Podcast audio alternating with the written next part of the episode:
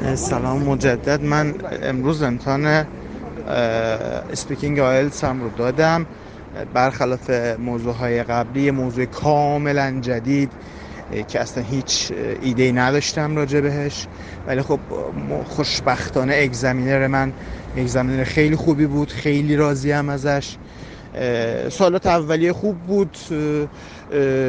یه سال داد بهم. بحثی که راجع به بود که اچیومنتی که تو زندگی داشتی چی بود؟ اونو توضیح بده. این اینو توضیح دادم. بعد بحث را آورد راجع به گفت راجع به موضوع دوم راجع به نشنال سلبریشن هاتون صحبت کن که من موضوع رو بردم به سمت مثلا سیزده مثلا عید نوروز و سیزده به در اینا. گفت نه نه نه نه. گفت می‌خوام راجع به مثلا راجع به nation تون راجع به حکومتتون صحبت کنم.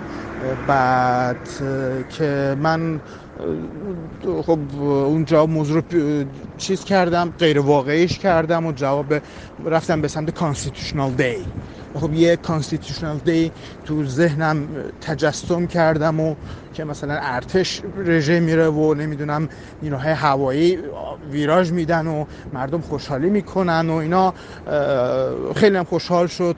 ولی خب یکی دو بار جهتم رو برگردون. یعنی مثلا من بردم به سمت مثلا عید نوروز گفتم نیویر ماست. گفت نه نه نه این منظورم نیست. بعد یه بار دیگه هم بحثم 13 بدر گفت گفت نه مثلا بحثم اونها نیست. بحثی که راجع به افتخارات ملیتون محسوب میشه. اون سوال رو دقیقا متوجه نمی‌شدم. یعنی اون چیزی که به من مطرح می‌کرد گفت نشنال سلبریشن نشنال سلبریشن هست. که خب من نشنال سلبریشن به ذهنم میومد. مثلا می‌گفتم خب خب آره دیگه مثلا عید نوروز نشنال سلبریشن واسه ما. به قبول نمی‌کردیم. ولی خب خوب بود. یعنی دو تا رو چیز کرده موضوع سوم گفتم Constitutional دیگه آره آره این خوبه. همینو از همین الان شروع کن صحبت کنیم. و خیلی چیزا کرد گفت اصلا نگران نباش. اون قبلی ها خب حالا من قبول از نظر من قابل قبول نیست. شاید تو کشور شما ال باشه و بل باشه. بعد هیچی یه موضوع جدید بود. یعنی national celebration ی که می‌گفت مثلا اون عید نوروز و فلان و فلان رو قبول نمی کرد فرد.